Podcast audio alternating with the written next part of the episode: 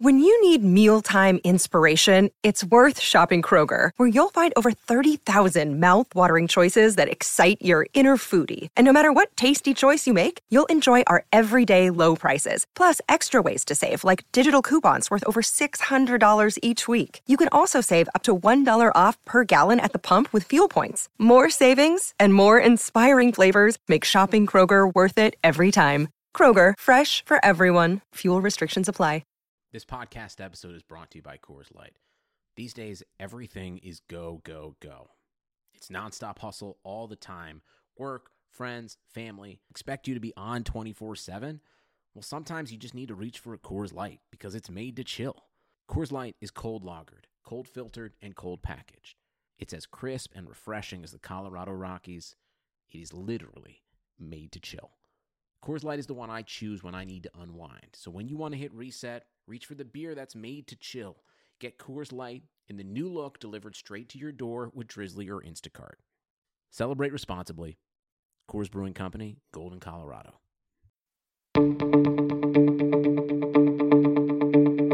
This is the Cubs related podcast presented by CubsInsider.com. My name is Corey. I am joined, as always, by Brendan. And folks, the winter is over. The Cubs pitchers and catchers and most of their position players have arrived in Mesa, Arizona.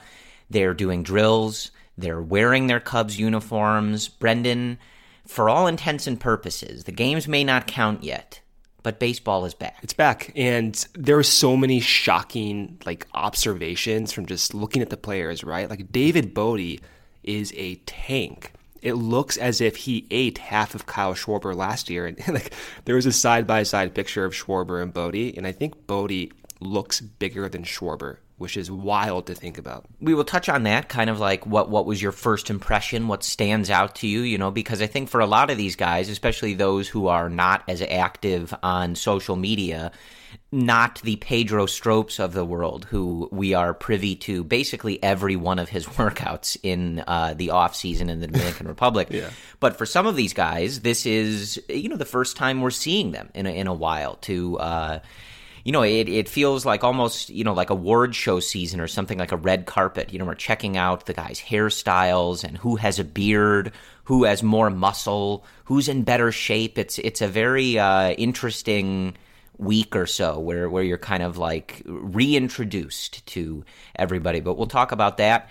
And we will uh, get everybody ready for spring training because uh, I believe probably before the next time we talk to you guys, the, the free agent market remains the same. That's probably the longest I've gone without mentioning it uh, this whole offseason. About time. We need it. Right. Remains the same. So the, the caveat is still there. Uh, we will jump on midweek if something happens. Uh, that, that possibility, unfortunately, has been there for what, like three or four months now, Brendan? Um, Basically. Yes, that's still there. But next Saturday, or this Saturday, if you guys are listening to this on Monday morning, the Cubs and Brewers play a spring training game. And then we're off, folks. So, really, again, for all intents and purposes, this is your last weekend and last week uh, without some kind of baseball, some kind of exhibition baseball. So we will uh, lay out our storylines to watch. You know, what are the important position battles and things to kind of shake out for the Chicago Cubs team in spring training. But Brendan, I, I do want to start going back to what you brought up, and that was uh, David Bote and and I want to, and maybe that's your answer, uh, but I, I do want to pretend that we are uh, on the first night of The Bachelor, and I want you to give out your first impression rose for just we're, we're seeing these guys come in, we're getting BP footage and fielding footage. I, am assuming since you already mentioned him uh, before I could, you know, so eloquently introduce the topic, but who, who's who's catching your eye so far? And again, not everybody is in camp yet. I don't. I don't. You know, we don't have the exact number of like who is or isn't there yet, but it's close. But but who stood out for you, Brendan? Wait, so I only get one rose. This is like the final rose ceremony. No, it's the opposite. And and the first night, he the the the gentleman or woman uh, on the show gives out. So I get I get mul- I get multiple roses. No, it's it's who made the best first impression. Someone is safe like right away because they made such a good first impression. I'm going to change it up for you. I, I was going to say David Bote, and if we're going to pick one pitcher and one hitter for the for the hitting for the hitting, I'll take Bote.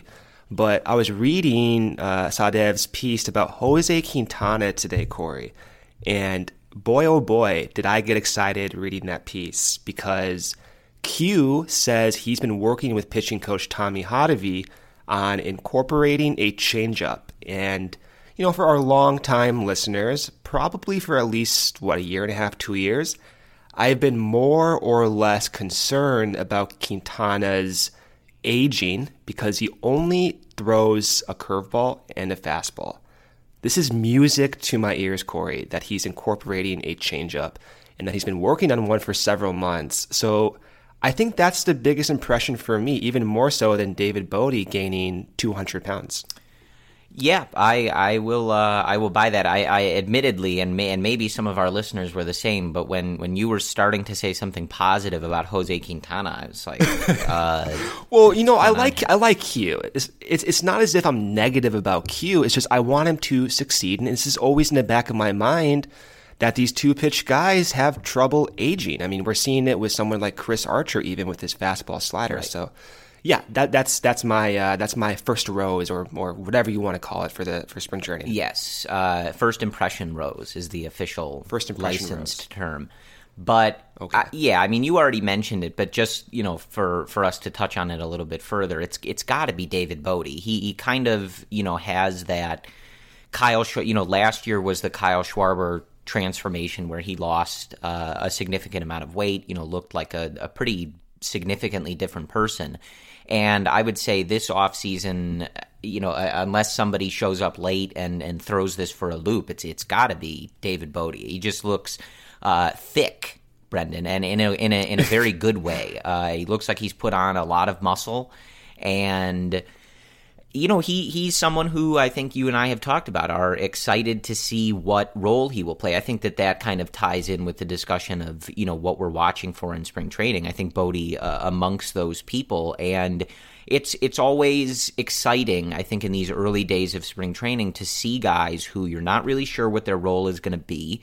You're not really sure how they're going to adjust to the way things fell out last year, and you know, he's clearly shown up ready to make an impact. And, you know, putting on extra muscle mass is not going to immediately solve, you know, the adjustments he needs to make at the plate, catching up to uh, a lot of guys pitching him elevated with heat in, you know, in, in the strike zone, which was what he struggled with towards the latter half of last year. But it's always just exciting mm-hmm. to see these guys kind of you know they're they're here they're ready to make their mark and they're ready to to make a bigger impact. So yeah i think that uh, for me it, it, was definitely david bote he was the i think really the only one sure. when these pictures came across you're like okay that's different. Like right away right. what's going on here? Like you know i mean his calves are gigantic in some of these pictures. I, dude it's like he's rivaling uh rivaling uh, mark prior from you know the mid 2000s and, and, those calves. It's like he doesn't even look like the same human being from yeah. last year. It's it's insane. This is, and this what I like the, most the calves related podcast. the calves related podcast. I can go with that. But what was also surprised me is kind of the initial testing out, if you will, of David Bote at shortstop. Mm-hmm. The reason I'm kind of surprised that he's doing that is because like they just signed Daniel Descalso, right? Like I, in my mind, assumed with Addison Russell's uh, domestic violence suspension that, you know, Descalso would slot in at shortstop when Javi Baez needed a rest. And at least for the time being, it may not appear that way. I mean, maybe they're just testing the waters and nothing's finalized yet. But Joe Maddon said, hey, David Bote will be getting time at shortstop and might see time at shortstop when Russell misses, you know, the first month with his suspension. So that's going to be interesting because, you know, you and I have gushed about David Bote's defense, you know, many times here, right? Like he just looks phenomenal at third base. He's a natural second baseman. Uh, he came up through the system at second base. And we saw him at shortstop a, a few times last year, but I, I don't know, man. I think what David Bote uh, did the most to impress me last year was his defense. And I'm a sucker for quality defensive infielders, and David Bote is like, in my eyes, one of the prettiest Cubs infielders uh, that that we've seen in, in some time. So I'm excited to see not just his hitting and how he adapts, but I want to see him play some shortstop, man. That's very interesting to me. Yeah, and will be interesting to see how the aforementioned added thickness that he brings this season uh, affects that. You know, because you know usually uh, right. putting on that extra muscle mass not necessarily the the direct route to you know being a, a better fielder or, or for him moving over to a more athletic and you know agile position in shortstop rather than you know third base or second base. So again, will be very interesting to uh, see how that plays out. I think the the only other th- thing of note um, that that's you know maybe new that we've seen because again you know we we're, we're still seeing Yu Darvish every day at camp again looks healthy on his program.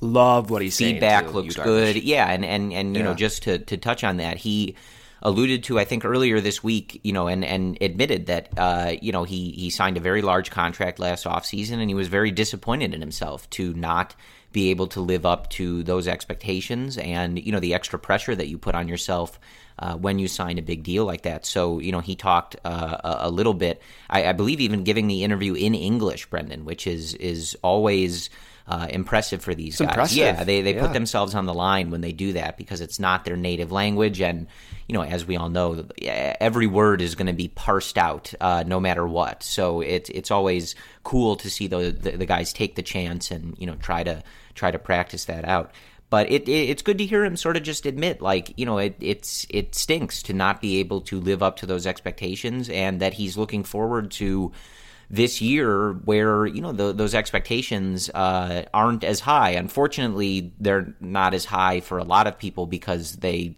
Uh, you know they, they've got they've taken issue with Yu Darvish and and we, we I think we talked about that last week I, I am not really sure again I, I was as disappointed in the output as anybody but uh, if you're not rooting for Yu Darvish I'm confused as to where you fall uh, on the spectrum of Cub fans because he is a Chicago Cub so uh, I would take that to you know mean you should be rooting for him, but uh, to each their own, I suppose. But just good to hear Darvish talk candidly uh, about his injury, about his experience, and that he's he's healthy, he feels good, and he's looking forward to changing the script in in this, yeah. And he actually described season. how he feels by saying he finally feels part of the family, right?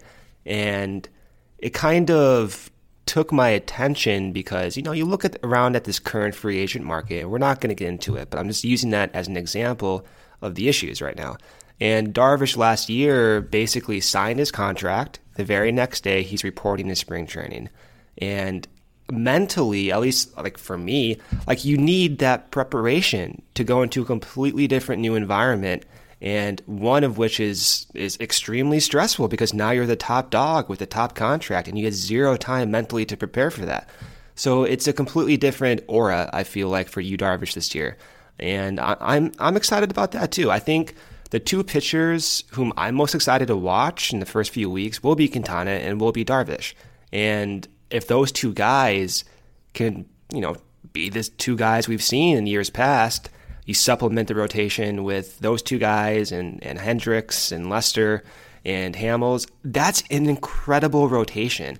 And I, I, I know we've talked about this in the past too, but like if every if everything goes as planned and there's no injuries, I know the rotation's older and I know naturally things happen, but if they can just look like their former selves, right? Not even their top best selves, but just the, their average the Cubs rotation will be a top five rotation in baseball. It's just how it works. If they pitch 180 innings each, or at least around that mark, they provide comparable value to years past. You are looking at a top five rotation, Corey. Yeah, and I, I, I will, I, I do want to point out that we're, we're seeing, and I, and I think we're going to talk about this later, but I, I do want to, at some point, Brendan, remind me to touch on the Jon Lester, Cole Hamels bromance thing we've got going on because I'm getting some vibes there, and I, and I, I want to pay attention to that throughout spring training. Well, but I, I, I, let's talk about finish. it now. Let's talk. I mean, I feel like Jon Lester's been more vocal this spring training, anyways. But you know, so too has Cole Hamels. I think there is a budding bromance there, a leadership bromance, if you will. Yeah, absolutely. And and I, I think I, I just wanted to finish up on the one last thing that was maybe a first impression, and that was uh, Carl Edwards Jr. trying out the Kenley uh, Jansen thing? Clayton Kershaw, Kenley Jansen, whatever, whatever you want to call it, that kind of uh, hitch in the giddy up, the little pause uh, when that front foot comes down before pushing towards the plate uh, off of that back leg, uh, you know, standing upright basically. I'm trying to visualize this. I'm, I'm probably not a very good person to explain this visually, but uh, he's added that. And, you know, there were some good videos. I, I think that makes sense, right, Brendan? Yeah, I mean, like if you guys have seen Clayton Kershaw Kenley Jansen pitch, like he, the, he, you know, they're in their windup, um, and yeah, this actually is kind of difficult to explain. when they bring their their their front leg down and then they- before driving toward the plate they pause a little bit in an, in an upright position and then push in Yes. to the, the delivery Yes. it's just a little bit of a pause that that kind of disrupts the natural flow of his delivery and you know this is one of those things where they're not going to tell us okay here's all the data we're looking at. Here's the physical changes the you know eh, the biomechanical changes whatever. They're, they're not going to explain all of that to the media. So this is likely not the only thing that carl edwards is doing. Um, but this is you know the the visible change and the one that you know everyone obviously is going to notice and you know sort of latch onto. Uh, but he you know they they talked about it that it, it's they're they're trying to get him to stay over the plate more obviously. I think anybody that's watched him pitch over the last few years uh, knows that that is carl's issue. And there's not you know obviously adding this change in his delivery does not make him Kenley Jansen or Clayton Kershaw. It would be really sweet if it was that easy. Um, unfortunately, it's not, especially because the the two pitchers we're talking about on the Dodgers um, could probably fit what Brendan two to three Carl Edwards each inside of both of them. I think like an average pitcher is it, that's the case. Kenley Jansen's a big dude, um, and Carl Edwards Jr. is not. Uh, so you know it, you're you're comparing different different pitchers, different stuff. So obviously that that's on the table, but this stood out obviously because it was different. But I, I think because as we talked about, Carl Edwards Jr. is a hugely important piece to this bullpen, and whether or not this is the solution to keeping him in the strike zones uh, more, limiting those control issues, limiting the walks, etc we'll see. We we it remains to be seen, but it's good to see and it's exciting to see that they are, you know, we have a new pitching coach and they are trying to figure out what to do. Yeah. That that's it. And we'll see how it develops, but I'm just glad and I'm looking forward to seeing the progress in that this is something that they are actively trying to address and trying to make better. Because for as much as we talked about the bullpen, Brendan, if Carl Edwards Jr. is the person that we have seen him over, you know, long periods of time, it's it's not as though he's super inconsistent to the point that it's you know only a couple of really good outings in a row. He He's not Justin Wilson, you know. That's Right. what I think of as, as the model of inconsistency. Yes, he has has put together big time results over big samples. It's just that it doesn't stick forever, right? And sometimes when the wheels fall off, they stay off for a, a period of time as well. But he, when he's going, Brendan, we have seen him in the near the top of the league in whiff rate, K per nine, things like that. He generates a ton of spin rate, and and you know he just is he, he's high on a lot of these metrics and and and peripherals that you might look at for relief pitchers. And if he is that guy for a consistent period of time, most of the season, save for you know, like every reliever, the the, the few bad outings or just the the few nights off, right? Right. That is, I mean, you're talking about a drastic change in this bullpen, and and and one that would really, I think, especially considering this is one of I think the areas of concern for people going into this season. I mean, you're talking about a a, a season outlook changing situation. If Carl Edwards Jr. is a reliable top tier back of the bullpen arm, it's a game changer for this team. It, so I was excited to see them addressing it. This is like you know the first day or two, we're getting video out of Mesa. They're hitting the ground running on this. And it's exciting to say the least. We'll see what happens, but again, Carl, I, I, I, you know, it's one of those things where, like, I feel like last year, it's it's not the same thing, but it's just because it's a different position group that that it, it's it reminds me of it. Where you know we, we kind of had to keep reminding people of how important Kris Bryant was, and like the fact that the Cubs were missing a huge piece from their offense.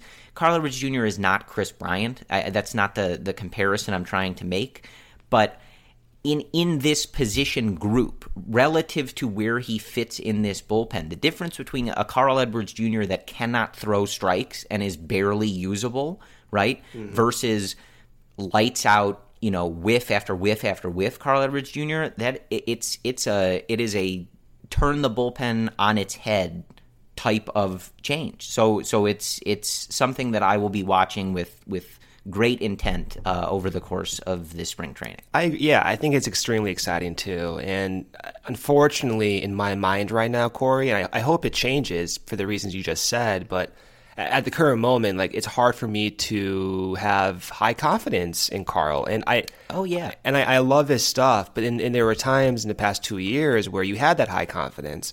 And I just hope, you know, whatever it is, whatever, I don't know if this is a natural thing or a mechanical thing, and, and that's what they're trying to address here. But I mean, like you said, look, th- this is a guy who had a fastball whiff rate in the same tier as someone like Aroldis Chapman, Andrew right. Miller, Kenley Jansen. And I say that not exaggerating, quite literally a top five fastball whiff rate. So, I mean, like if that if he can turn that around into a model of consistent command, then that that's going to change a lot of things. I will caution though, not cautioning you, but probably you know just projecting here.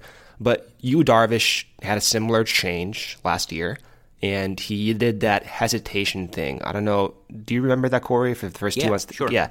And so it's not. I mean, like I'm not a pitching coach. It's not. I'm not you know drawing comparisons here, but you know just because you change your delivery or whatever that doesn't always translate to success. And for you, oh, Darvish, yeah, like for you, Darvish last year, he completely abandoned that little hesitation thing. I think two starts before he injured his uh, his elbow. So, you know, just caution. You're going to see a lot of changes. You're going to see from from pitching changes to hitting changes, and they're not always going to stick. And even like someone like Willson Contreras, who consistently makes uh, hitting mechanical changes. They don't always stick, but at least it shows that these guys and these coaches are trying to find the right recipe. And that's something I think should be encouraging to all of us fans. As far as I can tell, Brendan, I, I think everything else seems pretty normal at, at Cubs camp. Uh, I don't know that we've seen anything else that necessarily jumps out at you as oh you know this is a this is a major change or anything like that. Well, I know I, I, do have one other major change. Okay, so it's the uh, the young pitching group. There was a video. I forgot who posted it. It was one of the uh, the beat writers, but they were showing, you know, kind of like the first group of Cubs pitchers in their bullpens, and Justin Steele and Duncan Robinson, two names you guys may not be familiar with, but you will be familiar with them as the season progresses.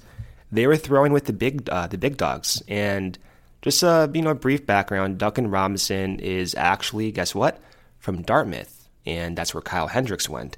Uh, Robinson six foot six, Corey. He's two hundred and twenty pounds, and he had a phenomenal 2018 year in Double A. He's a guy who throws basically with precise command, had a walk rate basically a 1.5 last year per nine innings. And he'll start the year in Iowa, and he figures to be kind of like that backup starting guy if the Cubs need it. And then with Justin Steele, same story. He was a it, a little bit different, actually, not the same story because he's a little bit more highly regarded, but you know, hard throwing lefty has had a series of arm injuries in the past that have stunted his development. But similarly, he'll start the year in AAA. He'll be a backup guy. He's a lefty, so of course the Cubs need a lefty in the bullpen. And those two guys caught my attention. They were throwing with the big dogs.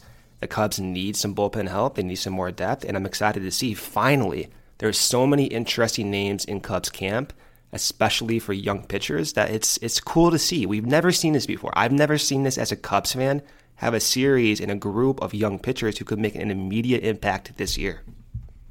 Yeah, and and that that'll be another thing, you know, obviously to keep an eye on. There, there's a lot of names that are going to be in that mix, and like you said, the Cubs are going to need some of these guys to step up. Uh, and even in the last few years, we've seen guys sort of get you know, maybe randomly thrown into uh, different roles. Uh, you know, but Jen-Ho Tseng comes to mind, Alec mm-hmm. Mills comes to mind last year. You know, these guys that kind of get plucked, and you know, it's your your your your number, your name gets called, and you got to step up. So it, it's good to see that the Cubs kind of have a big pool of those guys, and yeah, hopefully you kind of. Uh, have some guys really rise to the top and, and rise to the occasion there. But I wanted to we, we touch on it a little bit, but get, getting back to the the veteran, the most veteran members of this rotation, uh, in particular because it, it does seem that they are are stepping into a bigger leadership role. We're hearing a lot of veteran talk from Jon Lester and Cole Hamels, and uh, you know the the bromance that I'm feeling will be sort of mixed into this discussion, I suppose. There's there's a lot here, Brendan, when you put together the clues, right? You know, the, these are guys uh, that have you know won championships. They're both left-handed. They're both veterans. Uh, they're numerically next to each other in in the order. Number thirty four, Jon Lester. Number thirty five, Cole Hamels. I, am just feeling the. I'm, I'm feeling I it think, in think, sync here. I think both of them were former NLCS MVPs as well. I think Cole Hamels with the Phillies in 08. I may be wrong, but they were both. I'll have to take your. I'll have to take your word for that. That's but it certainly dangerous. sounds plausible, right? Yeah. So there just feels like there's a lot there, and you know, really, we we haven't had a, a quality competition as far as the bromance is concerned, you know, maybe ever really. Um, again, I, I really thought that the Dexter Fowler, Jason Heyward uh, situation was going to rival that just because that first spring training they were together. They were in videos every single day together, doing interviews and, you know, laughing and palling around didn't pan out. Uh, obviously, Dexter Fowler is over down in boring, boring St. Louis. Uh, but, you know, we really haven't gotten a good rival to Bryzzo. And maybe we don't need one. I don't know. But uh, Jon Lester and Cole Hamels attended a Phoenix Coyotes game together the other day. It just it looks like there might be something there, just something to keep an eye on if you you know you've got uh, money on the line as far as what the next big Cubs bromance is. But on their actual on something that's real, Brendan, and something that that actually matters. Um, a lot of I think leadership style talk coming from the two of them this offseason. Uh, at the end of last season, you know, we heard Jon Lester talk about uh, you know needing to get dragged through the dirt and you know get kicked down and get back up and you know maybe this was kind of that smack in the face that they needed. We've heard Cole Hamels say some th- similar things this off season that uh, you know it's it's good sometimes to you know not good but a learning experience to uh, have that early exit and have that long you know longer off season than they've had in the past and kind of have that time to dwell on it and you know, we are obviously now a few seasons removed from uh, the Grandpa Rossy kind of, you know, leadership regime, if you will. Um, Dexter Fowler, I think, played a big role in in the the 2015 and 2016 teams in terms of being a leader on that team. And it, it kind of feels like now, you know, going into 2019, that that role is going to be occupied by these veteran pitchers in the starting rotation in Jon Lester and Cole Hamels. I love it. I love it too. I think, I mean, who better than two former World Series champions and Lester, of course, in his case, multi time world champion. And I, I think it's great. I think it's great too that we're hearing Jon Lester take more of a leadership role. Not as if he wasn't a leader in years past, but Joe Maddon described it as him being more vocal, more demonstrative. I think he said something about it. spreading his wings. Spreading I don't, his wings. Yeah. I don't know how I feel about that. You know, kind of language with Jon Lester, but uh, it's all right. I, and yeah, whatever you want to call it. But you know, you look around and especially a lot of these young Cubs pitchers having Jon Lester as someone who you can go to and learn from is huge. And even Mike Montgomery, who's still trying to find his comfort zone with all of his pitch mix. Like I- I'm excited about that, and you know, don't underestimate the the, the knowledge of these guys. I I mean, I remember hearing uh, Kyle Hendricks talk with a score about his time learning from Jake Arrieta, and that's kind of surprising to me because they're such different pitchers. But Hendricks said when he first came up, uh, what was it in 2014, and Arrieta was finally you know breaking through.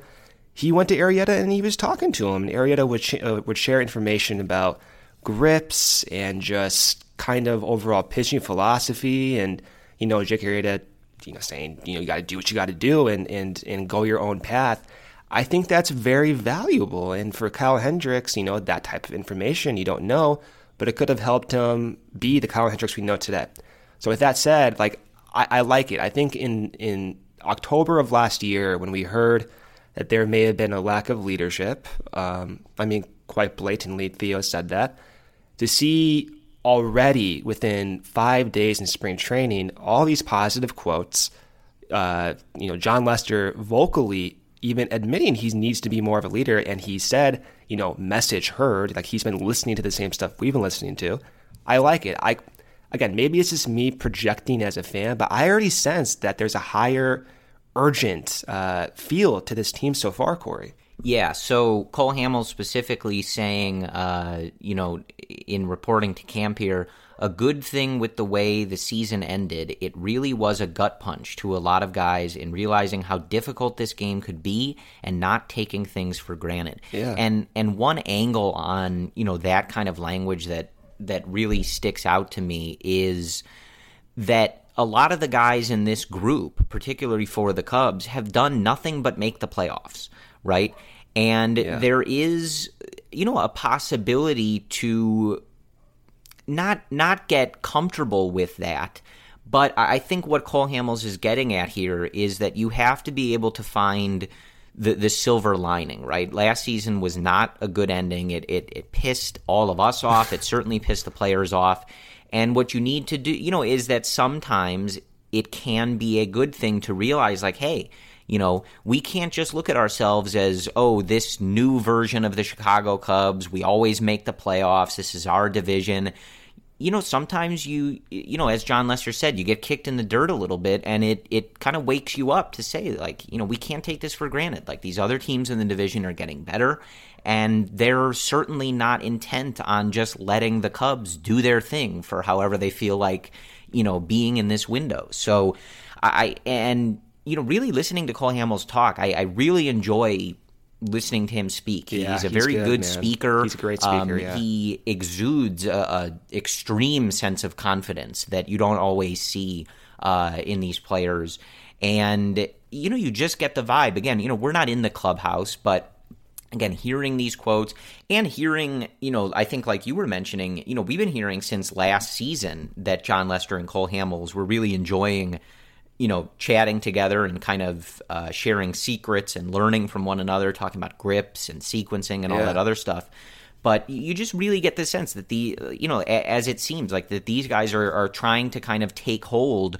of this locker room and that they both and Jon Lester being Jon Lester literally said this earlier this week um, you know that he wouldn't be here if he didn't think this team could win a World Series and that doesn't mean you know he's above playing on bad teams. But what it means is this is a grind. Baseball's a grind and especially for guys like Lester and Hamels you know they they're at the point in their career where they you know they have to dig a little deeper. They have to be a little more thoughtful uh, look into what they're doing more and really try to maximize what they have left in the tank. And it it's just to say this this is a grind. Nothing is is taken for granted here and you know we all wouldn't be putting in this work and buying into it this much if we didn't legitimately think that this team was going to be productive and had a chance to win a championship. And i think that that's you know what other attitude would you want them to have? You, you know like th- this team needs to have that attitude that you can't just take for granted that you make the playoffs every year and that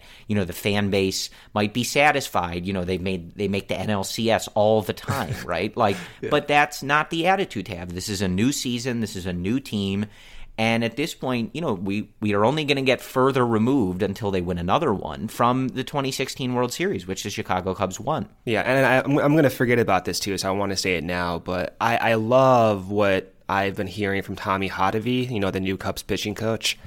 Th- this guy is going to be something else, I think. And I know he's a pitching coach. I know personally I've been excited about coaches too much in this podcast, even. But this this one's more unique, I think. You know, he's 37 years old.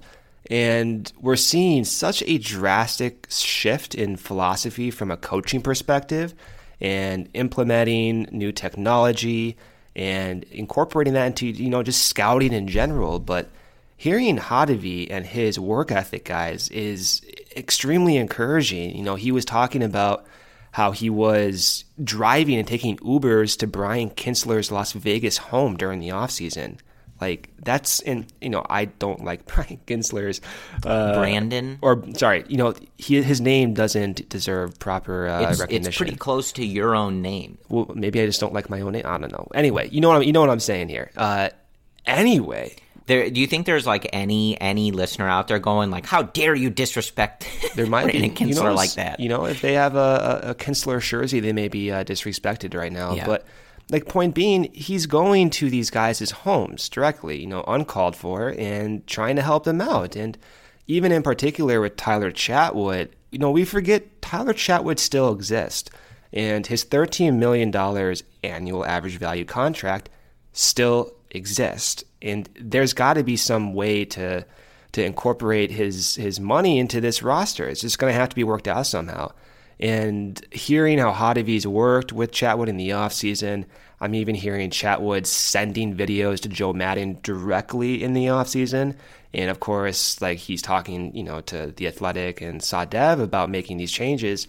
I don't, I don't know. You know, it sounds all good from the onset of the of spring training. You always get encouraged naturally, but it just there there's this different feel to it. I don't know. I feel as if these guys are just doing more than what you've been told in, in seasons past. I, I don't know. And I think Hottovy in particular, he's young and he has all these tools and he has all this ability to communicate with his with his pitchers because they're like the same group, they're like the same demographic, I guess, if you will.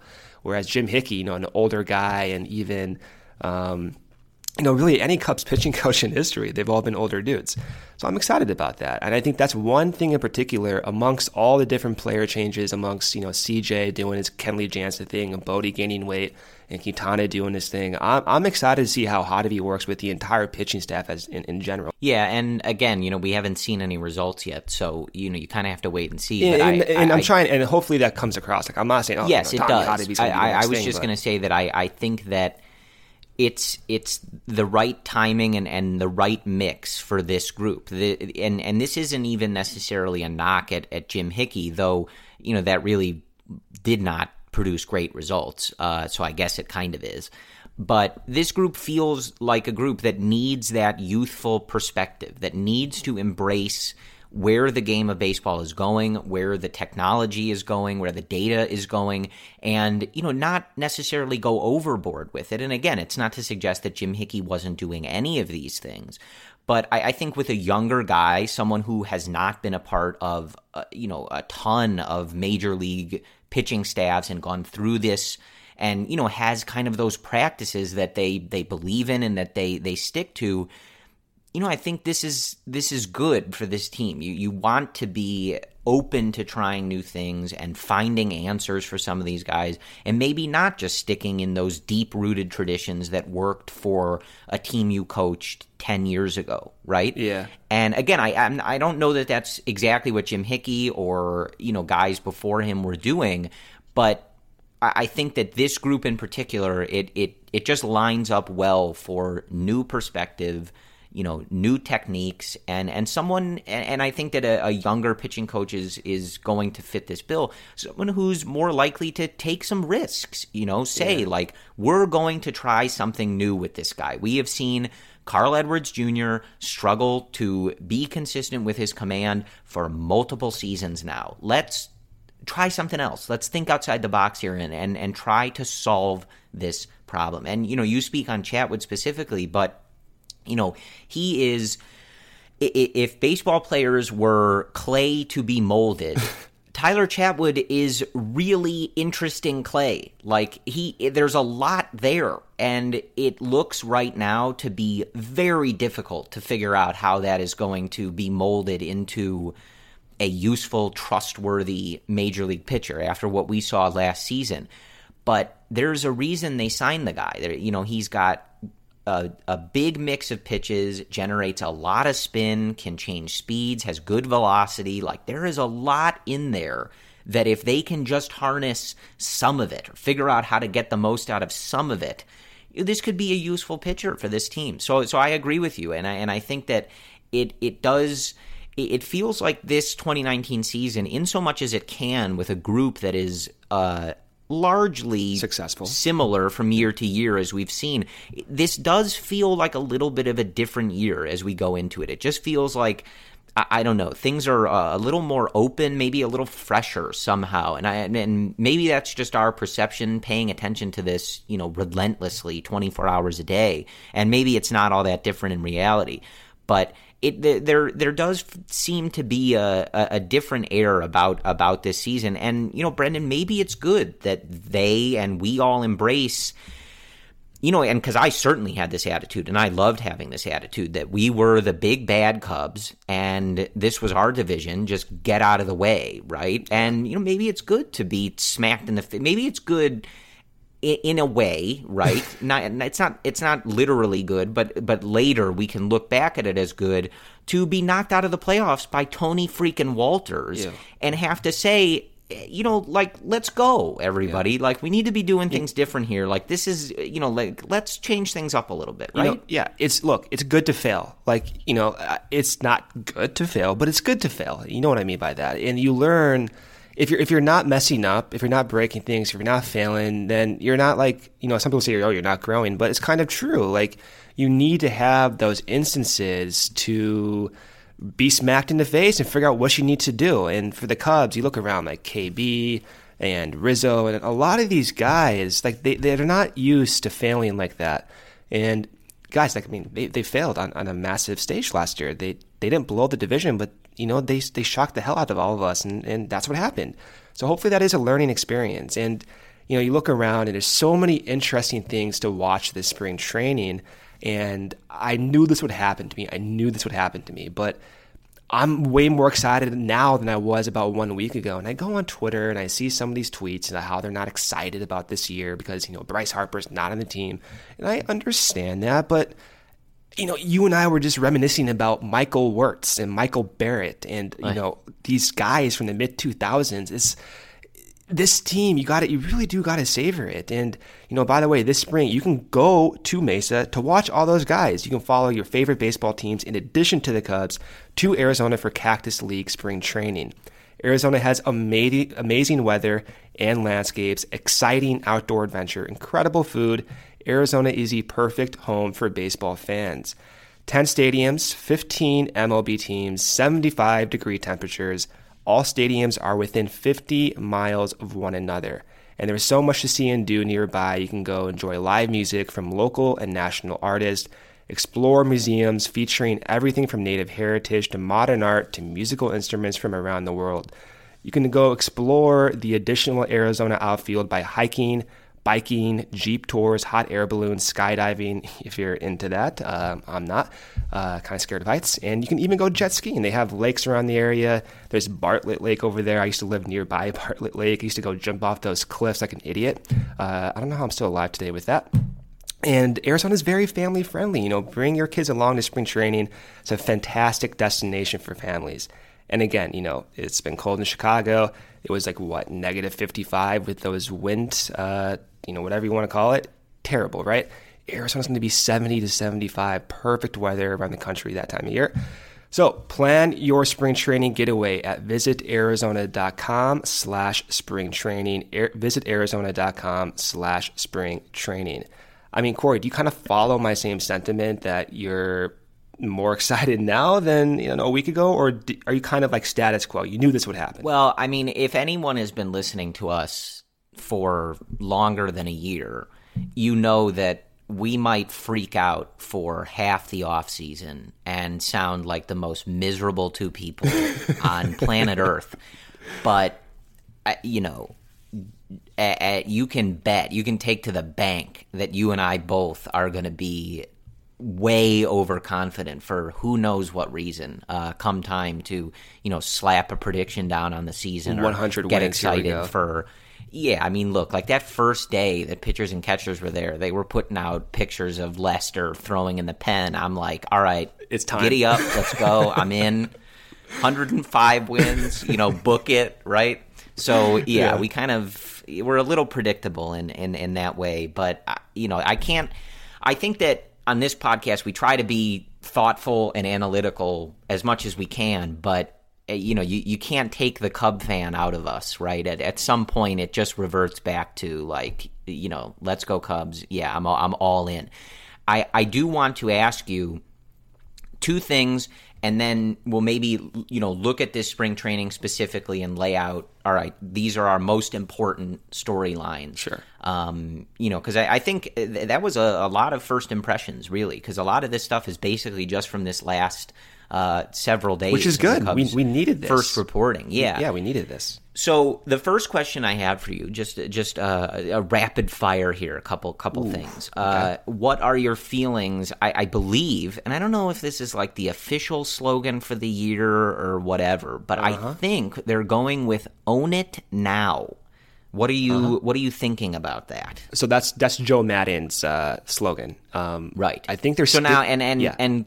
So does that that means it's it's not necessarily like the official hashtag? No, no, no. Right? They're, like they're sticking, everybody in. Yeah, no. They, by the way, I don't know if you saw this. Actually, they're, they're sticking with everybody in. That's going to be the same thing this Okay, year. I think I did see that. Yeah. I guess I got thrown off when Yeah, yeah, Own yeah. It Now entered the mix. Okay. Yeah. So everybody in sticks uh, for one more year. Own it now is Joe Maddon's like try not to suck like thing, right? Like he, last Right, year okay. was uh, you know, putting the art back in the game.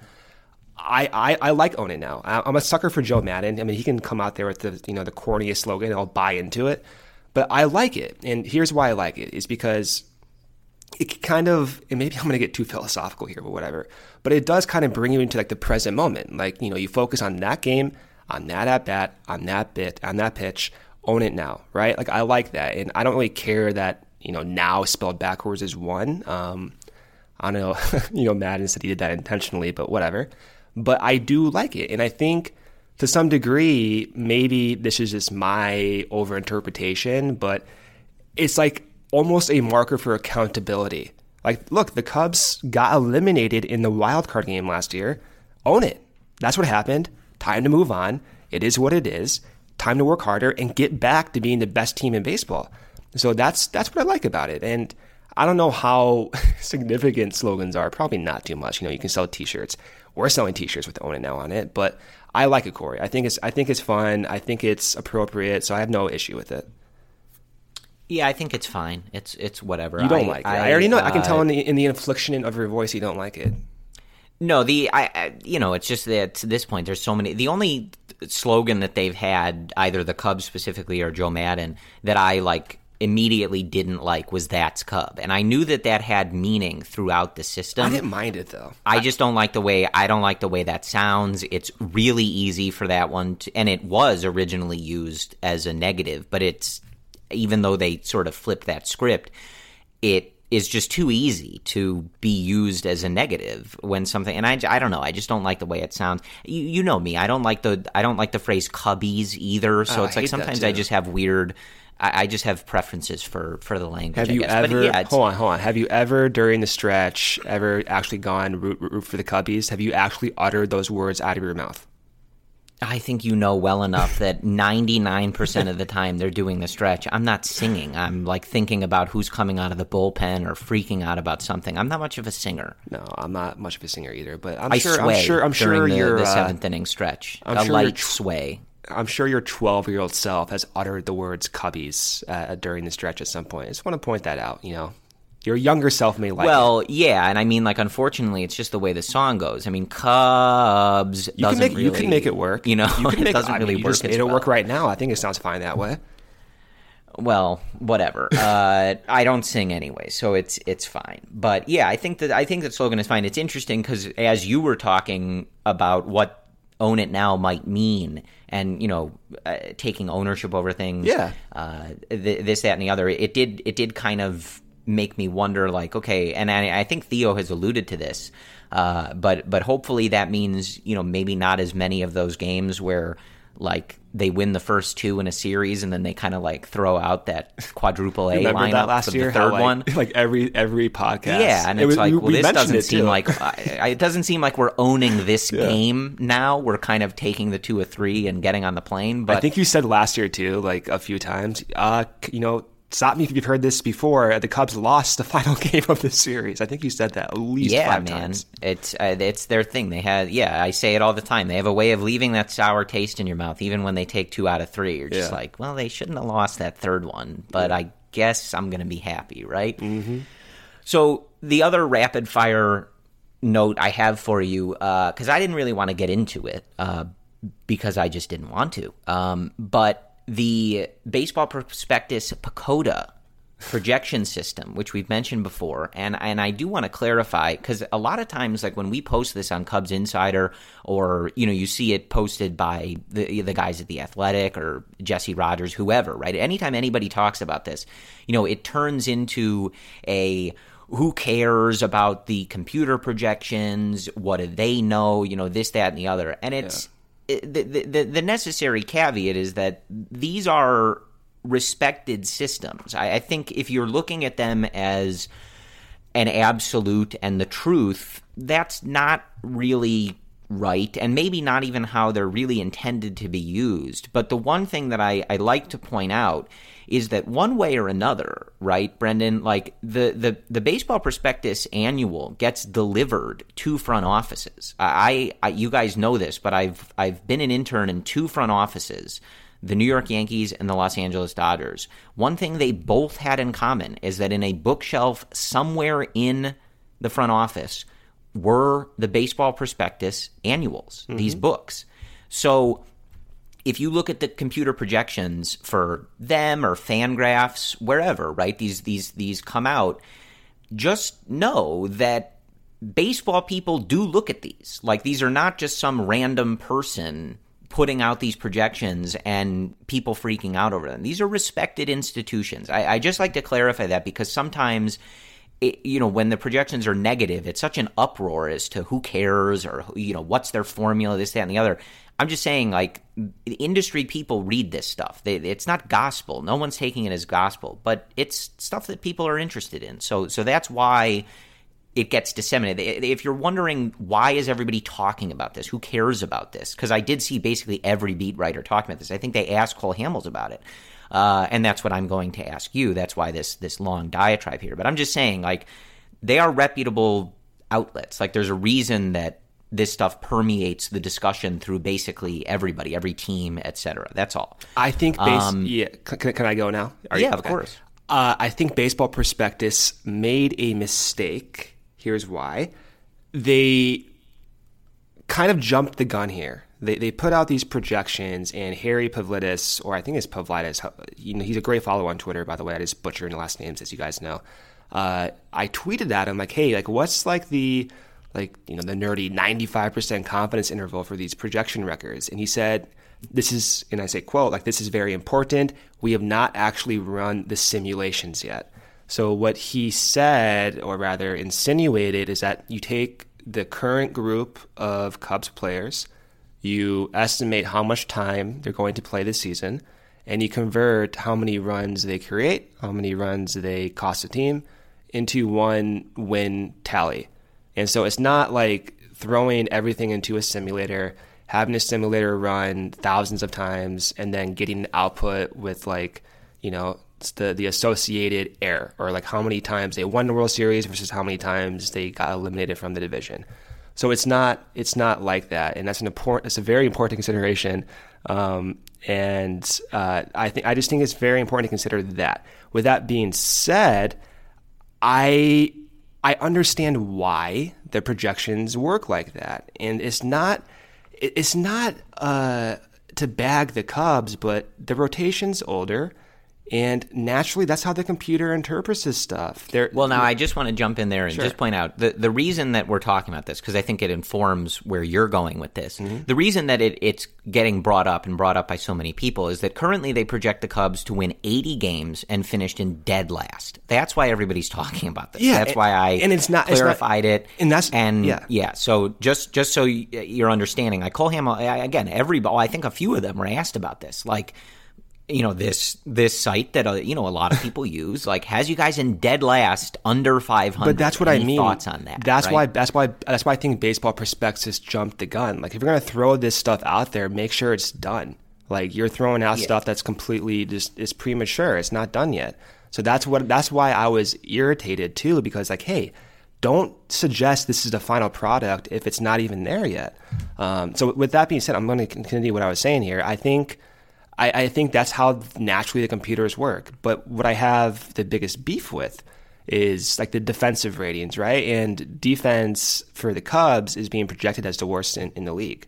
That's not that's not true. Like that's just not true. Yeah. Um, and you know, well, and, and, baseball yeah. prospectus in general puts a, a, big emphasis on pitch framing. I think if you look at uh, some of the player values, if you you know adjust by plate appearances and stuff like that, like it's it's skewed throughout the league. Like catchers that are good framers are going to be higher on BP lists, and you know sometimes to a degree we'd be like that guy's this yeah. valuable. Like what? Yeah, and I think you know, in, in, terms of just defensive metrics in general, uh, they take three years to stabilize. What that means is it takes three years to say confidently that your numbers are because you are good rather than being random.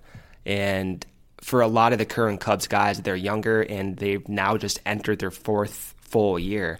And many of whom actually have changed defensively within the last year. I can think of Albert Almora, even Kris Bryant, in terms of his outfield defense. So you know, things do change. And with that being said, that's why I think it's absolutely necessary to post the associated error with these projections. Because, for example, let's say you project David Bote, his overall projection is to bat 280 with 15 homers, right? But I want to see how many of those simulations project Bote to bat 300 with 20 homers. How many times did that happen? And on the other hand, how many times did they project Bote to bat 220 with five homers. I want to see the complete spectrum. And I, I hope they do that because that type of information gives you a better idea of what the computers are actually trying to crank out here because that gives you more information about you know how likely it is that the Cubs could be a 100 win team.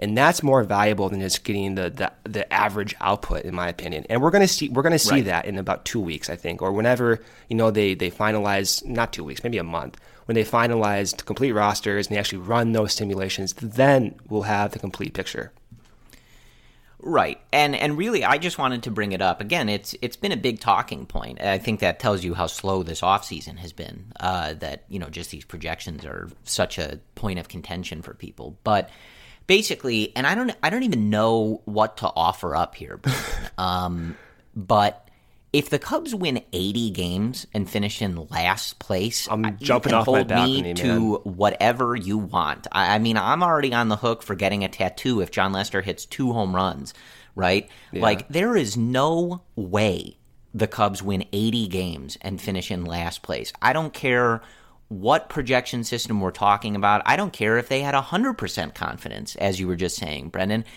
Get out of here. There is no way. And I've talked about this this offseason before. I understand the current situation the Cubs are in, right? They didn't finish well. Their offense fell off a cliff. Our president and leader, Theo Epstein, told us relentlessly that this offense was broken, and they didn't do anything to make it better right? Unless mm-hmm. you're really counting on Daniel Descalso to be uh, quite an impact player, which I'm not.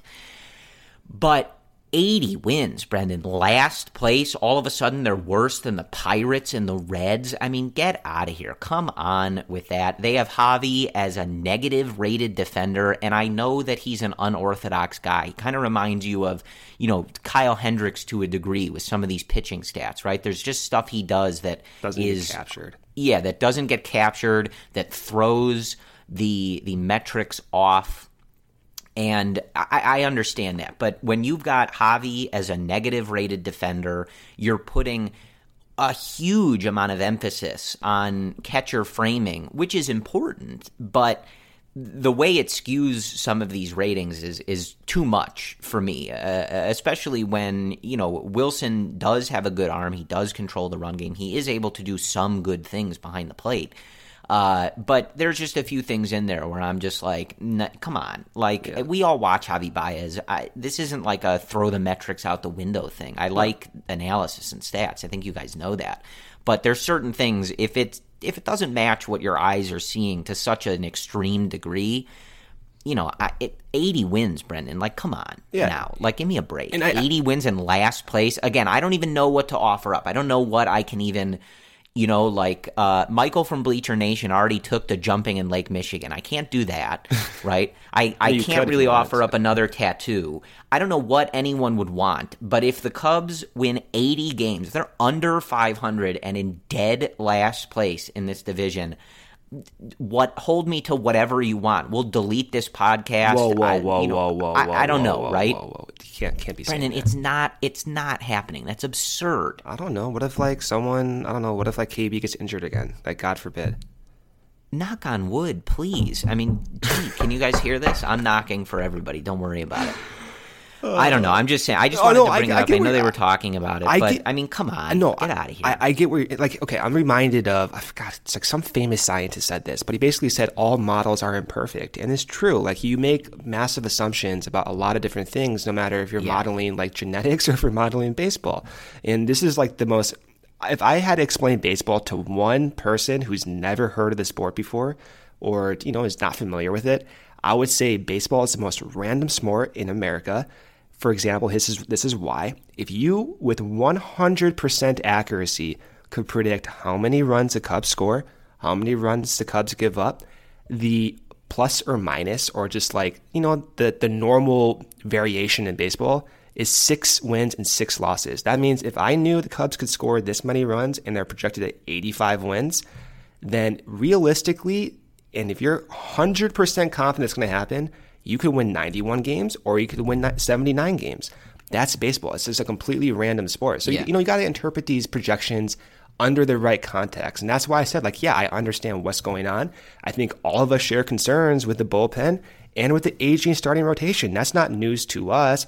I just no. think once those simulations are run, we'll be able to get a clearer picture of why and what we could expect given the Cubs actually not being injured and not following those aging trajectories. That will give us the information we want.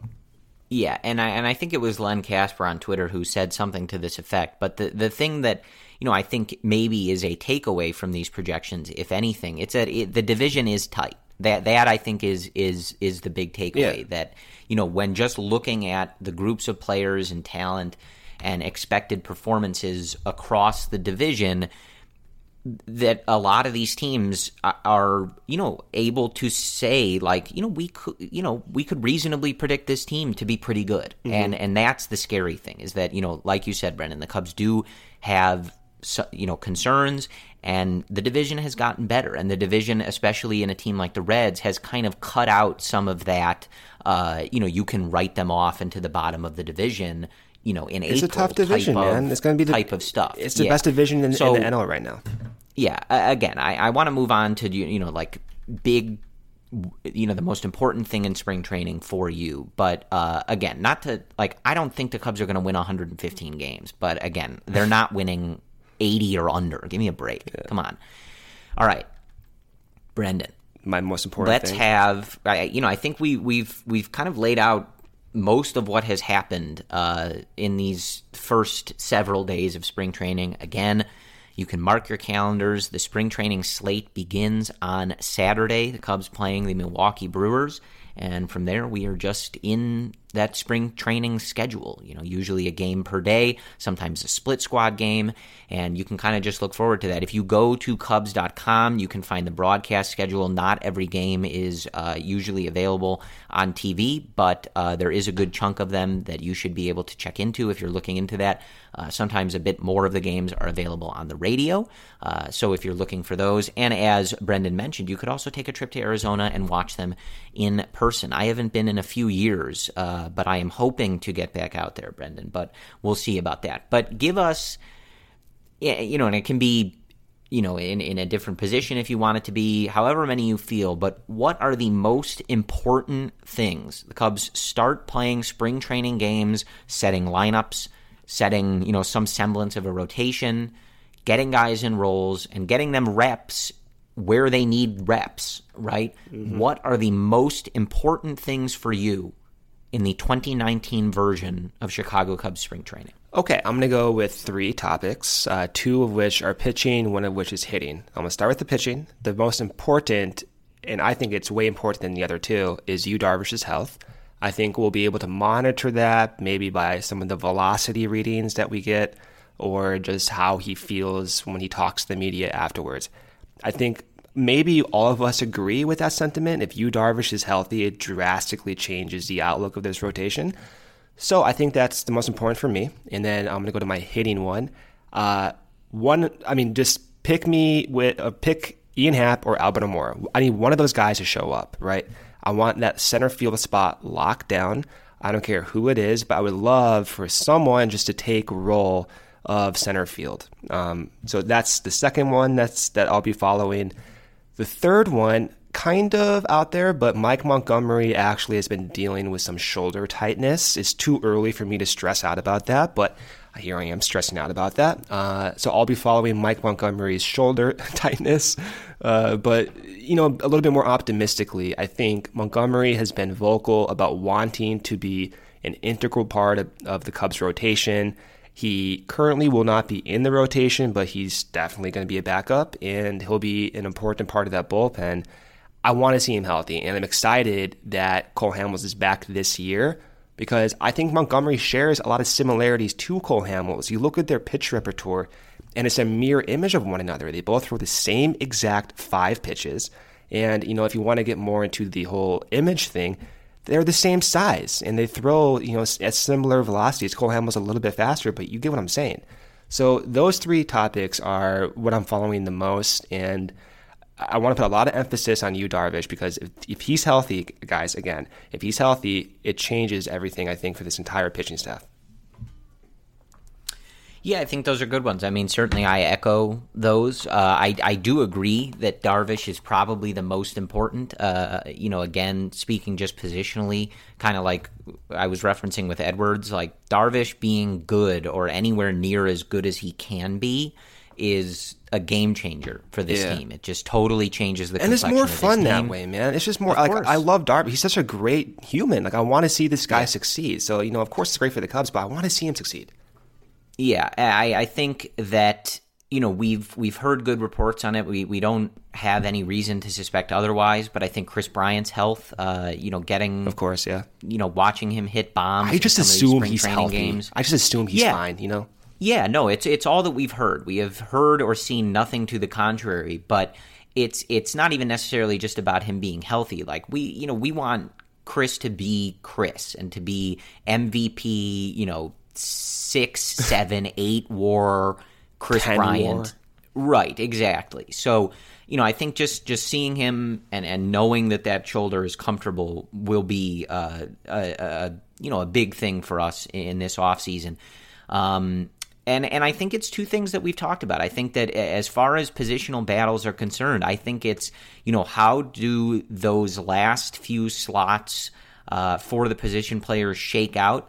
And, you know, we kind of know who's going to be in that group, but where they're going to play and how they are going to manage that playing time remains to be seen. We, I think I mentioned this earlier, but if I didn't, you know, in the last couple days, we've heard Ian Happ say, I told Joe Maddon I yeah, will play second base. Yeah. We've seen him getting reps at second base in some of these early videos out of uh, Mesa.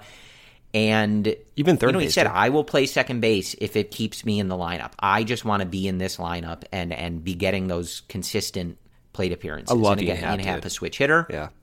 So, you know, he he should if he's able to uh, produce, he should have no problem finding a way in the lineup. But Corey, I- I I want to just- pause you right there. Let me pause you right there. Of course. Okay. With that thought in mind, right? And if you're ch- if you're picking between Almora and Happ as your opening day center field starter, who you picking?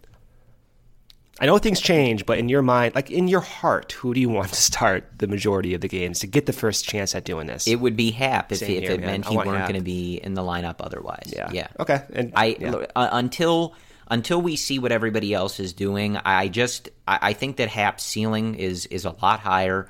Um, Yep. And it's that power, man. You got 30 I, power. right. I, I mean, I love Al in the outfield, Mm-hmm. I- and and I I I enjoy him on this team. I like him, but I, for now, I I just he, his contact mostly approach.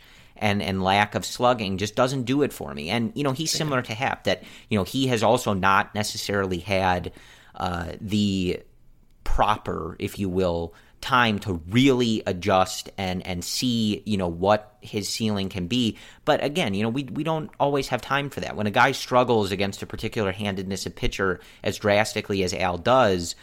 You know, when the team is trying to make the playoffs and ends up losing the division by a game, right? Like, you don't have time to be getting everybody this playing time. We've talked about that. so, yep. I think you know unless we just see something different, I, I'm, I'm going to go with Happ because I want to see him uh, use that power, use that slugging, and and go from both sides of the plate. Yep, I'm with you. I mean, I, I, we've talked about this ad nauseum, but I'm a big Ian Happ guy in comparison to Almora just because of that power potential. And, you know, just to throw in more stats there, if you look at guys who walk and hit homers, Ian Happ, for dudes under 25 years old, is number one on the list, next by Kyle Schwarber. So if you like walks, if you like homers, you like the whole new age approach, Ian Happ's your guy. And he's 23, 24, going to be 24. I like it, and I, I, I love his mindset too. Uh, who was it? Uh, gosh, I'm forgetting who it was, but um, someone said he, he got very close with Ian Happ during the offseason. I think it was Rizzo actually on his Rizzo, Reddit. they play a lot of golf together. Yeah, that's what it was. Yeah. And I don't, I don't know. I think when Ian Happ first got called up, there was a running joke how he like you know never smiled. He had no personality, and it's far from the truth. And I think he's one of the guys, and he's he's one of the more fun follows. I think. So I'm I'm a big Ian Happ guy. I hope he succeeds. I really want him to get the first chance at center field. Not that I don't like Al, but for the reasons you outlined, I want to see Happ get that chance. Yeah, and I just think that, you know, like you said, he he, he hits bombs, he walks, and if he can iron out the the whiffs and you know hone in on his contact rate, you, you get that stuff ironed out, or, or even just improved. Like there there's a lot of upside there, and and that's not a knock on Albert Almora to say that you know Happ just has more upside. I think if he can dial in some of those things, he can be a really productive player yep. Uh, in this league. But I, I think that that's that's the that's the most that's the thing was that, I'll fun. be keeping my eye on the most Yeah. because as we go into the season, Russell is still suspended. We have no idea what that's going to look like when he comes back, what his production may be, or what they even plan to do with him if and when he comes back to this Cubs team. Uh, but you know, breaking camp, you know, you're you're likely going to have Javi at short, and then it's you know where do some of these guys slot in? Who's playing second base on a regular basis? Is somebody playing second base on a regular basis? Who is in center field? You know, and we've had these conversations before. Last year was sort of similar.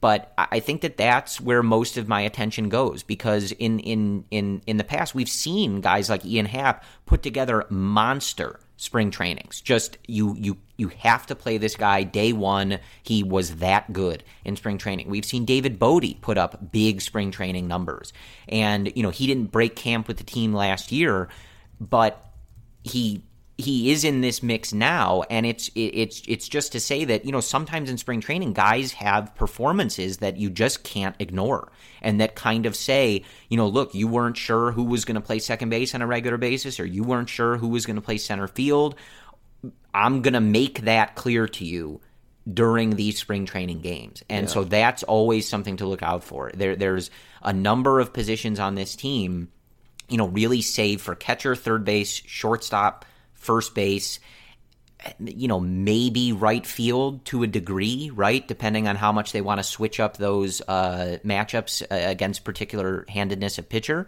Uh, but those other positions, like, I don't think anybody has a real lock on them necessarily. And if certain guys perform better and, and light the world on fire in, in February and March, like, they could really kind of change whatever the Cubs are planning. So I think that that is a key area for this team. Um, and I'll give you two more, and, and I think that's that's probably all that I have because uh, I think the rest we've we've probably mentioned. Um, but you know the bullpen we, we haven't talked as much about. We talked about a couple specific guys, but the Cubs oh, they signed Xavier Cedeno, by the way. I forgot, forgot to mention yes that. from the Milwaukee Brewers, yeah. and that's a good signing. Yeah, it's good. And they have a mountain of people who can fill in some of these roles. They may be unexciting, they may have been cheap, and many of them you may never see in a Chicago Cubs uniform pitching in a regular season game. But they have a ton of options to get in there, see the stuff these guys have, play around with it, like you were talking about with Tommy Hottovy, you know, and, and trying different approaches with some of these guys, seeing what worked for them in, in different situations and bringing that over. And they just have a, a, a big basket of these guys to see if anybody interesting comes out of. And so that I think is something to watch for is is you're going in a lot of these games to see uh, you know kind of a an, a revolving door of these pitchers who you may have heard of before, you may recognize their name and it may be in a 15 to 9 spring training game, but that inning might be really valuable for them. It might be really valuable for the Chicago Cubs team. So keep an eye on some of those guys. We, we have been listing a lot of their names, uh, you know, but Tony Barnette, Junichi Tazawa, like you said, Xavier Cedeno, uh, Brad Brach.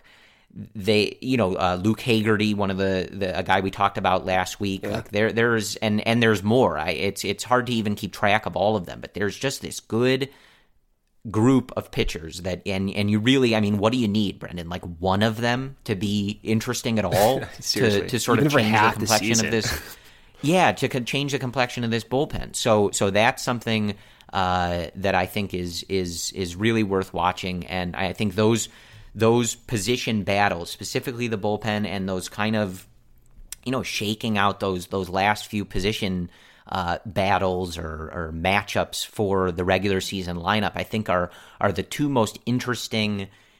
You know, let let's see how this shakes out kind of scenarios. And the last one is, I just want to see what Willson Contreras looks at the plate. And and I know that uh, you know we've talked about him a lot, and I am very disappointed. We, I'm going to hold off on this because the free agent market is still uh, still going, and and there's still some names out there, but an immense mistake by this front office not to get a different backup catcher. I don't want to turn this into an you know rail on Victor Caratini thing, but Victor Caratini is not, in my mind, a backup on a championship contending team. Um, yeah, that's just how well, I'm worried. about I'm worried about Contreras' health too. I mean, the guy caught more. Well, and that's part of anyone it. else. Because you would say you look at last year and you would say, I think we read a stat on here one time that Willson Contreras caught like a thousand more pitches than any other yeah, catcher in the league. I mean, like he's, he's way ahead of everybody else. And, and the problem is is that right and it, it it affected his bat we'll see you know if he has a different sort of approach and if there was any sort of chili davis effect uh, with his bat as well but it was an underwhelming performance from him at the plate uh, especially relative to what we were expecting and the problem with that brendan is that do you want victor caratini playing more because i don't so no. I, you know, I, I, I they gotta, they gotta see something there. Like, what are we missing? He's put up num, you know, he's put up numbers at the plate in the minors. Yeah, but, but like, unfortunately, but absent of power though. He's like your typical, right. and like, that has not shown up at the major league level. Yeah. He is not a good defensive catcher. He is slow. There's gotta and again, this is not rail on Victor Caratini time, but this is also an example of he is going to be the backup catcher on this team. That's just the role he's going to play. If he were able to tap into what he was doing in the minors at the plate, the only way to do that really is to get more significant playing time. And that's not going to happen on a team that has Willson Contreras. Willson Contreras is the starter. Willson Contreras is going to get the bulk of the playing time. And if they're able to, you know, iron out whatever was going on with him at the plate, they want him playing as much as possible. They're going to manage the fatigue, they're going to manage his workload, but a backup catcher on this team right now is never going to get the plate appearances to truly you know, hone in on whatever their offensive potential might be. They need to be able to play that, you know, come off the bench cold and pinch hit and start every now and again type of thing. And I I just don't think he's good enough. That's that's just how I feel. But if they don't do anything, the Willson Contreras thing is is is just an area to be mindful of. And yep. and we've talked about this before, but you know, this is a guy going into last year, you would have slotted him in depending on how you're ordering everything, right? But this is a guy who you would have slotted in in the 4 spot or the 5 spot in the lineup and you wouldn't have asked any questions about it. Right, mm-hmm. that's just where he belonged. I mean, and some of us said hot, he, he he could have been an MVP candidate last year, given his power and his defense behind the plate. Yeah, and and and so I, I, think just seeing how he's feeling in this spring training, seeing how he looks at the plate, um, you know, you obviously you want to see him hitting hitting home runs, but you know, just driving the ball with authority. I feel like that's what was really missing from him uh, last year. Is just you know we smacking the ball around the field. Which when he's going, you know, he he he has those streaks in him where you know he he almost reminds you of like Soriano to a degree, where you're just like you can't pitch to this guy right now. Like yeah. th- you can't pitch to this guy right now, and we just didn't see that as much last year. So yeah. uh, that I think is something to to keep an eye on throughout spring training. Is you know for as much as we can tell from watching exhibition games, does he look like that guy that you know we really genuinely thought could come into a year and be in the discussion for an MVP, or does he look like this guy that just looks kind of lost, like at the plate, like he did uh, last year, beating the ball into the ground a lot and just not looking like he was uh, driving the ball with authority. So I think that's that's that's something uh, to watch on. But mm-hmm. I think that's uh, you know kind of where my eyes will be, I suppose, uh, throughout the spring training. I mean, you know, really everything that happens is worthy of, of some scrutiny and, and paying attention. I know that, uh, you know, we can all count on Brendan to have his, his radar gun out and, and, you know, be checking in on uh, whether Kyle Hendricks is on a normal progression to throw above 90 miles an hour. Come, come oh, if he throws above 90 miles per hour, then I'm going to be, I'm going to be doing something, uh, celebrate that. I, yeah. yeah. so, but other than that, I you know it's uh, it's an interesting. It's been an interesting off season. It's unfortunately still going, even though spring training has started. That's just kind of how this is now. Um, but yeah, it's it it should be a, a fun month. You know, a little over a month here for the Cubs in spring training. A lot to to keep our to keep our eyes on, and uh, you know, I think we we know that this team is hungry and you know, this is the, the, the preparation to kind of have a do over on the way that uh, 2018 ended. Yeah. Yeah, I mean, look, it, it's in the past now, right? We spent four months talking about ways for 2018 not to repeat itself. It's not going to be in the form of new acquisitions, it's going to be in the form of internal improvements. And so far, we're getting the first glimpse of those internal improvements. That's in the coaching staff, that's in Maddon's, an additional uh, interaction with its players. It's going to be different. It's going to look different. It's going to feel different. And for those reasons, I think we should be excited about it. Personally, Corey, I don't know how you feel. I'm done with free agency. I'm done thinking about it. Bryce Harper, Manny Machado, you can sign wherever you want to sign. In my mind, it's over, and it's time to turn the page. Well, that's that. I mean, that's not true. Well, I mean, how, I'm not saying in my I'm not saying you know in my mind it's very different from reality.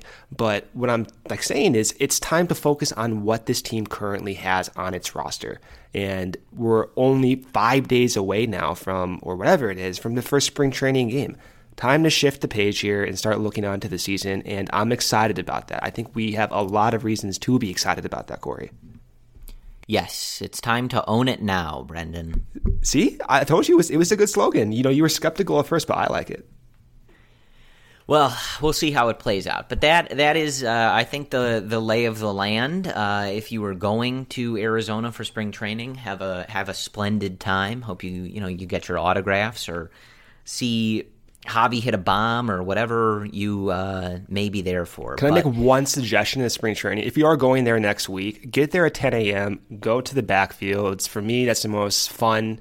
Um, whenever I go to spring training, you can like legitimately be five feet away from Kris Bryant, you know, and all the big guys out there. So if you go there, do yourself a service and just show up a few hours beforehand and just go experience that because you're not going to get a closer experience with these Cubs players anywhere else.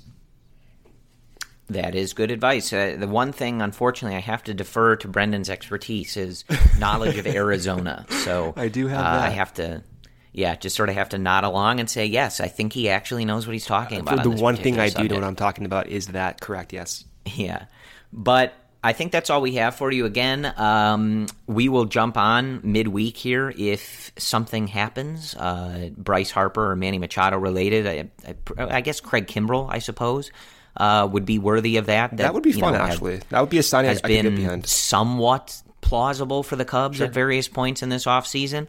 Uh, but otherwise, we'll we'll talk to you guys next Sunday, and then we'll see how spring training gets going and see what's going on. And you know, maybe uh, once the Cubs start that spring training schedule, we'll get back to uh, the two a week or something along those lines. We'll just see how that's all playing out. Uh, as usual, during the regular season, we will be here two uh, episodes a week before and after each series the Cubs play. Uh, but you know, while it's still the off season, want to make sure that there's uh, actual substance for us to be giving you guys, and not just us blathering on. We we could just you know talk about the 2005 Cubs. We, you know, this sounds like a threat, Brendan. If you want us to record two episodes a week, we will talk about the 2006 Cubs. Uh, but no, I you know we could find stuff to ramble on about, but uh, you know we we don't want to ask you guys to devote an hour for us if if we can't bring you something worthwhile. So, uh, but I think rather soon we'll we'll get back into that, especially if these early spring training games look like there's a lot to dive into. We will uh, be more than happy to do that. But as always, we thank you guys for listening. Uh, we still see those five star reviews and comments coming in the iTunes store. If you haven't done that yet, uh, we would certainly appreciate it. I have some ideas, Brendan. I think you know maybe we can incentivize that uh, in the upcoming season, but uh, you, doing it now, you'd, you'd, still be eligible for whatever uh, we ultimately decide there. But um, we do appreciate that if you can take the the moment or two to go to the iTunes store and leave us a five star review. Helps us uh, get the podcast get more visibility so that we can uh, get more listeners, which is good for everybody. So uh, we do appreciate if you've done that already, uh, and we read the the comments. It's very nice to read those things uh, you guys say about this podcast. We appreciate that very much. Um, so again, the Cubs play a spring training game uh, this Saturday the 23rd, I believe, against the Milwaukee Brewers. It'll be available uh, to listen to on the radio on Cubs.com. And that's all we have for you, folks. The Cubs are going to be playing an organized baseball game uh, by the time we come to you next and that's exciting. Uh, it's been a long off season. It's been a weird off season, but it's it's time to get over the way the 2018 season ended. As we said, it is time to own it now. Whatever it is, we're owning it, and we're owning it now. Uh, the 2019 season is right around the corner and we will be here to talk about it with you guys. So, as always, we thank you very much for listening. And whether they are just on the Mesa backfields or playing in a game, go Cubs. Bet Saratoga from anywhere this summer with NYRA Bets, the official betting partner of Saratoga Racecourse. NYRA Bets players enjoy world class HD live streaming covering races worldwide, instant replays, exclusive bonuses, and earn points on every bet. New customers that sign up today receive a bonus match on their first deposit up to $200 with promo code SPA. Join today at nyrabets.com and make sure to use promo code SPA to earn your sign up bonus up to $200. It just doesn't feel like summer without an ice cold Coca Cola in your hand. Stop by your local convenience store today and grab a 20 ounce bottle of Coca Cola or Coca Cola Zero Sugar. Or pick up even more delicious refreshment with a 20 ounce bottle of Diet Coke, Sprite, or Fanta. So, no matter how you soak in that summer sun, at home or on the go, grab an ice cold Coca Cola today and enjoy. Sugar Ray Leonard, Roberto Duran. Marvelous Marvin Hagler and Thomas Hearns. Legends, whose four way rivalry defined one of the greatest eras in boxing history. Relive their decade of dominance in the new Showtime sports documentary, The Kings, a four part series premiering Sunday, June 6th, only on Showtime.